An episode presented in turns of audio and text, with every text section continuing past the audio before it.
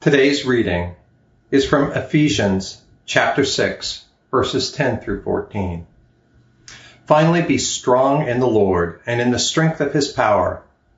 Put on the whole armor of God so that you may be able to stand against the wiles of the devil. For our struggle is not against enemies of blood and flesh, but against the rulers, against the authorities, against the cosmic powers of this present darkness against the spiritual forces of evil in the heavenly places. Therefore, take up the whole armor of God so that you may be able to withstand on that evil day, and having done everything, to stand firm. Stand therefore, and fasten the belt of truth around your waist, and put on the breastplate of righteousness. This is the word of God for the people of God. Thanks be to God. Last week we began our series entitled The Armor of God. And we learned three things in that first installment of the series. First, we learned that this is not our armor. And that if we are to stand, we're going to stand in the power of God's might, not our own. The second thing we learned is that there are real enemies we'll face along the way. Spiritual hosts of wickedness the Bible says. But we also heard that those enemies are destined for defeat. In the power of God, against enemies who are destined for defeat, the final thing we learned was that our God calls us to stand. Stand. To stand against hate and for love. Against division and for unity. Stand. Today, we are moving on to examine the first two elements of the armor of God the belt of truth and the breastplate of righteousness. Along the way, we're going to have kind of a formula. Three questions we ask of each item. First, what was the function of this item for a soldier in the first century? Why did the soldier need a belt or a breastplate? Secondly, why does Paul link that particular piece of armor to that spiritual virtue? In other words, why is it the belt of truth and not the belt of joy? What was the function for the soldier? Why does Paul link that particular piece of armor with that spiritual virtue? And, and finally, how do we as followers to, of Christ today equip this piece of armor in our lives. So let's begin by examining the belt of truth. This is a picture of a belt, a replica of one that would have been worn by a Roman soldier in the first century. You'll note that the belt is fairly wide, and there's a reason for that. It does two important things. One, the belt allows the soldier a degree of mobility. What do you mean? Well, if you go back to the scripture passage and you hear Paul say that we need to put on the belt of truth, the best translation of that is Paul is saying we need to gird our loins with truth. Now, we don't use that language of girding our loins very often. What does it mean? Well, most of the folks in the ancient Near East wore robes, tunics, things that weren't terribly conducive to great mobility. But when it was time for them to become increasingly mobile, what they would do is they would reach back, they'd grab the back half of their robe, and they would tuck it in the front of their belt. It was called girding their loins. We see this actually in the book of Exodus when God is preparing God's people to leave the land of Egypt and begin their journey to the promised land. God is calling them to do it with haste, so God says, Gird your loins, get ready to run. The belt for a soldier enabled the soldier to become agile, to go from wearing a robe or a tunic to wearing basically shorts. Created agility. But here's the second thing the belt also created a degree of stability for the rest of the armor. What does that mean? Well, the breastplate that we'll talk about in just a moment was held in place at the bottom by the belt.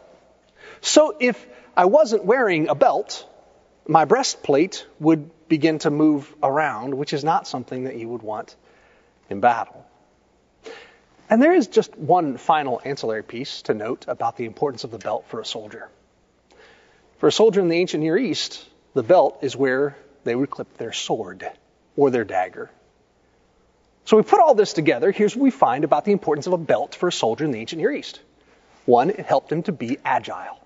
Two, it provided a framework to help secure the rest of the armor. And three, gave them a place to keep their sword. Without the belt, the soldier becomes immobile. The rest of their armor becomes unwieldy, and their weapons fall to the ground. In short, without the belt, the soldier is not going to be terribly effective. So the next question is, why does Paul call the belt in the spiritual armor of God, why does God, why does Paul call it the belt of truth? Well, I want to suggest this. I want to suggest that like a belt, the truth surrounds us as people of faith. And that if we're not clear about the most basic truths of our faith, we are in big trouble. Truth surrounds us. It provides a framework for the rest of our armor. Truth, like a belt, helps keep everything in the armor held together. We'll talk more about this as we move through that third question, which is this How do we equip ourselves? How do we equip ourselves with the belt of truth? Well, we find truth in its purest sense in Scripture. Jesus said in John chapter 17, verse 17, that God's Word is truth. In fact, one of the things that we see Jesus doing in the course of his life is using the truth of God to combat the lies that would come at him. You remember in the story of Christ's temptation, after 40 days of fasting, hungry and tired, Jesus is put to a test. And the first thing the devil says is, You're hungry, turn these stones into bread. And Jesus says back to the devil, Man shall not live by bread alone, it is written, but by every word that proceeds from the mouth of God. The devil takes him up on top of the temple. And the devil was wily. the devil actually used scripture out of context to try and tempt Jesus. Throw yourself off the temple, the devil said. It's written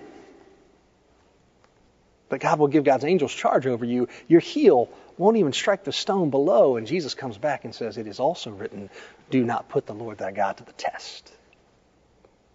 Finally, the devil, of course, tries to, to help Jesus avoid the cross. You don't need to go to that silly cross. I'll just give you the kings of the earth if you worship me. And Jesus responds with Scripture Worship the Lord your God and serve him only. If we are to stand,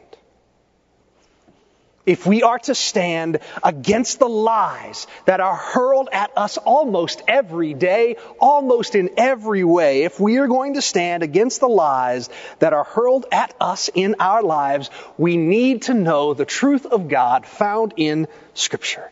Because telling ourselves lies, accepting the lies that others would tell us about ourselves, can lead to destruction. And there are a lot of lies out there. One of the ones I come into contact most frequently with is the lie that people tell themselves when they tell themselves that they're not lovable, that they're not worthy of love. In all manner of ways, Scripture combats that line, but the most famous is when the Scripture tells us God so loved the world, the whole world, that He gave His only Son. Not only are we loved, we are loved desperately by God. Another lie that we often hear I often hear is people saying, I'm unforgivable. Pastor, you don't know what I did. You can't imagine what I did. Unforgivable.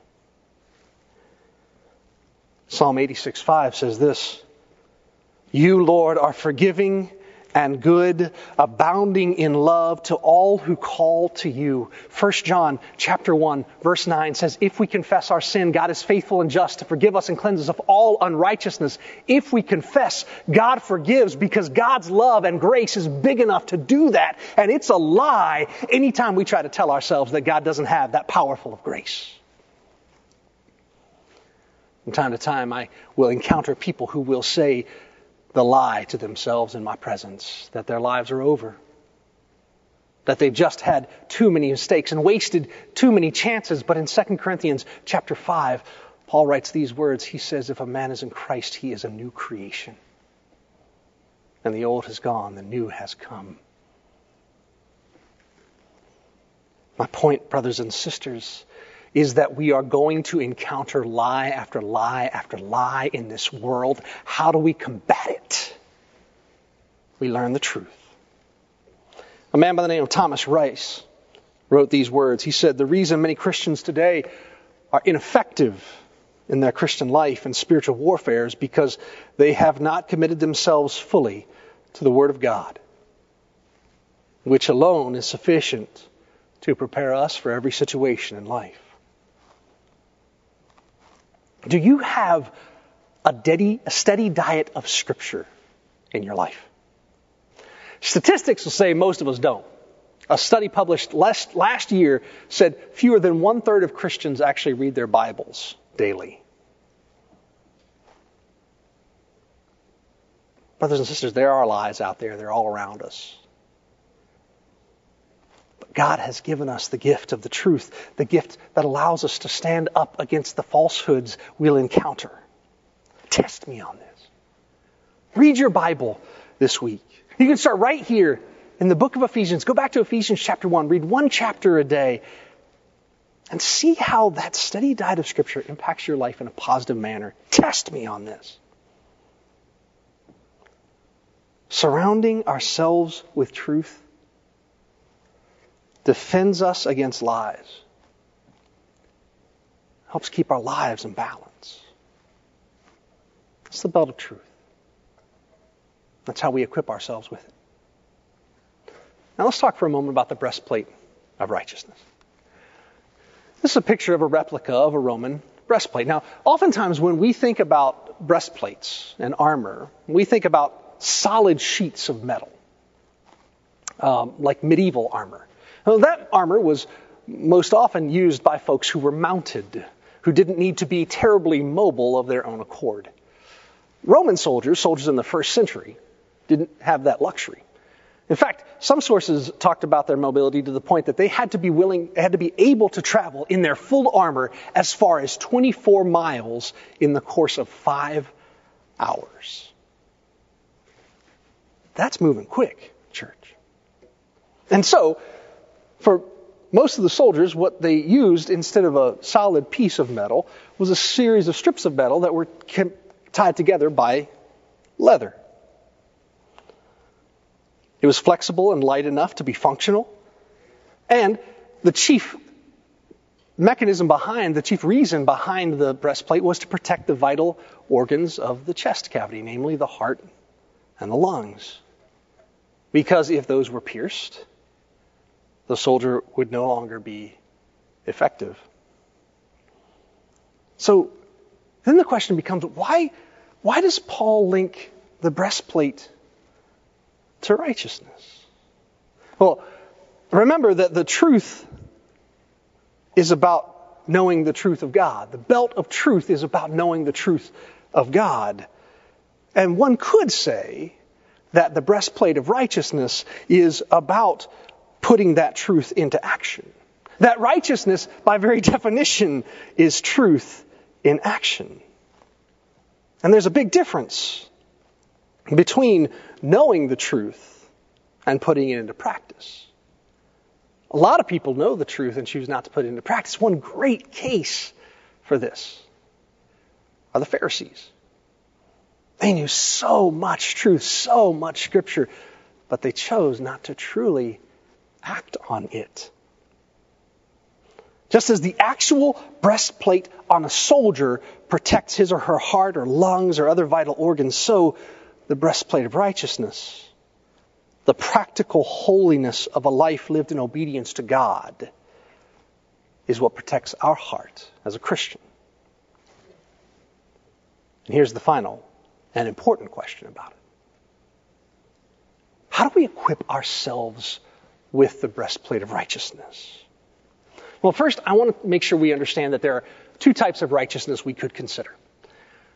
The first we could call passive righteousness. And it's passive because on, on our end, all we can do is receive it.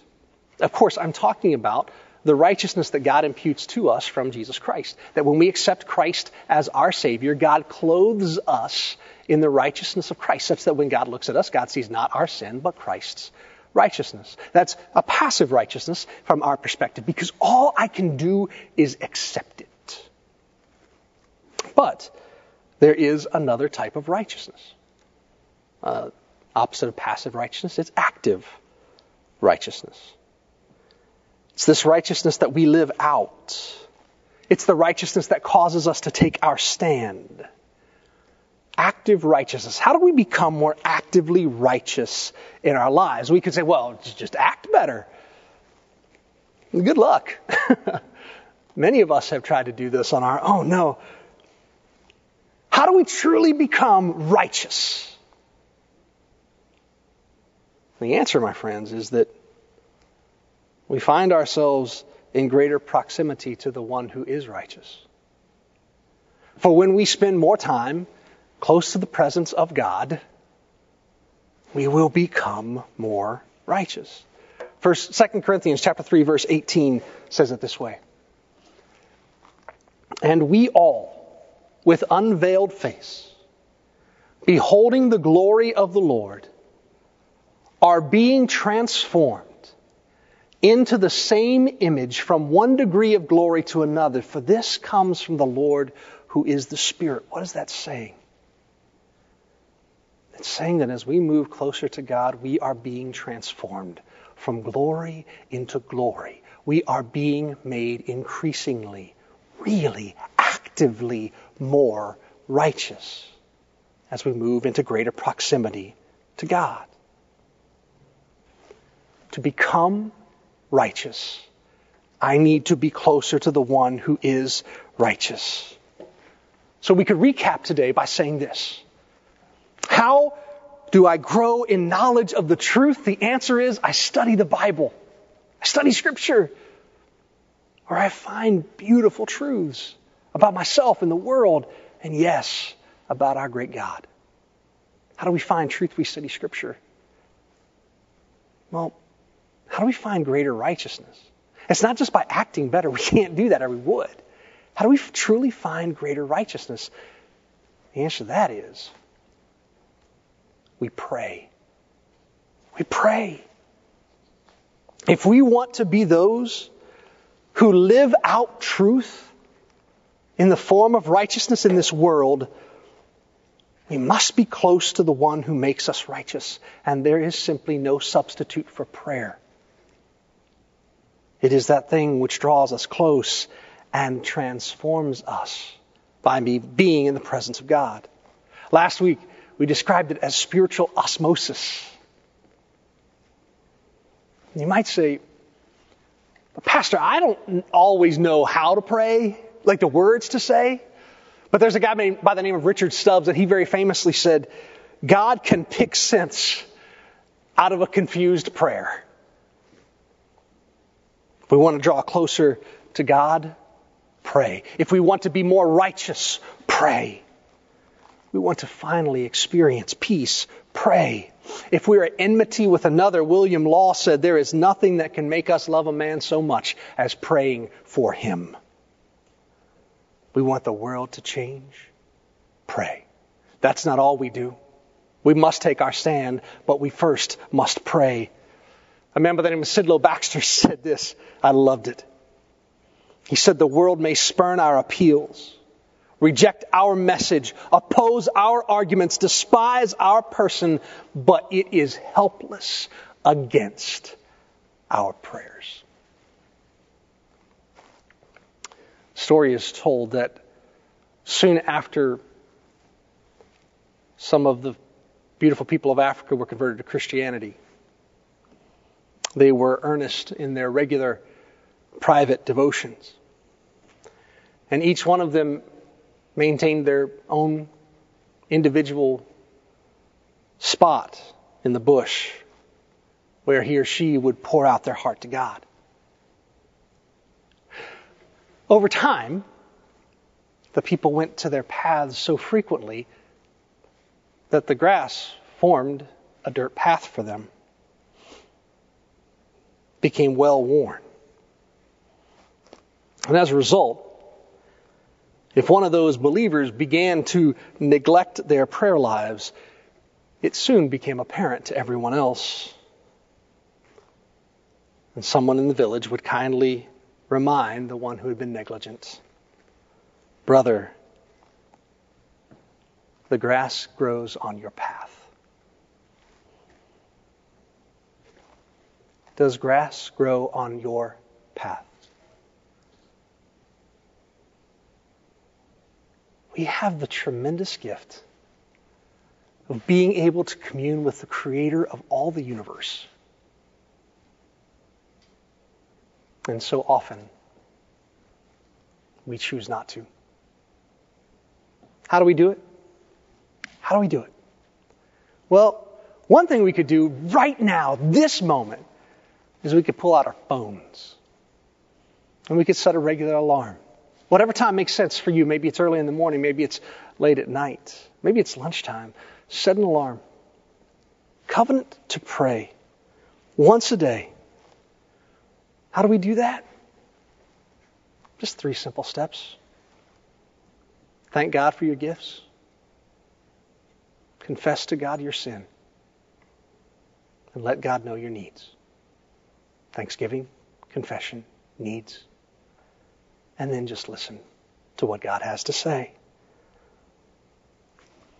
My brothers and sisters, there is a real war being fought out there, and it's not a war of bullets, or it's not a war of flesh or of blood, Paul says but against principalities and powers and rulers of darkness in this age and spiritual hosts of wickedness in heavenly realms. And the living God has prepared us. The living God has prepared us to stand against the lies in this world by regularly hearing the truth from God's own scripture. God has prepared us to protect our hearts by living that truth out in active righteousness. How? By staying close to God. My prayer for you this day is that the truth of Christ will surround you and the presence of Christ will help all of us live righteously in such a way that brings glory to God. Would you pray with me? Father, we give you thanks for the belt of truth and the breastplate, the protection of your righteousness. God, we pray this day that you will inspire each of us to hear the truth behind our lives and existence. The truth that we learn only from engaging regularly in your scripture. God, I pray that you would help us to become more actively righteous by staying close to you spending time with our great God in prayer and communion. Thank you, Lord, for the ways that you prepare us. Thank you, Lord, for the assurance of victory you give to us. May we truly, truly, truly equip ourselves with your armor. May we stand strong in the power of your might and bring glory to your holy name. In Christ we pray. Amen.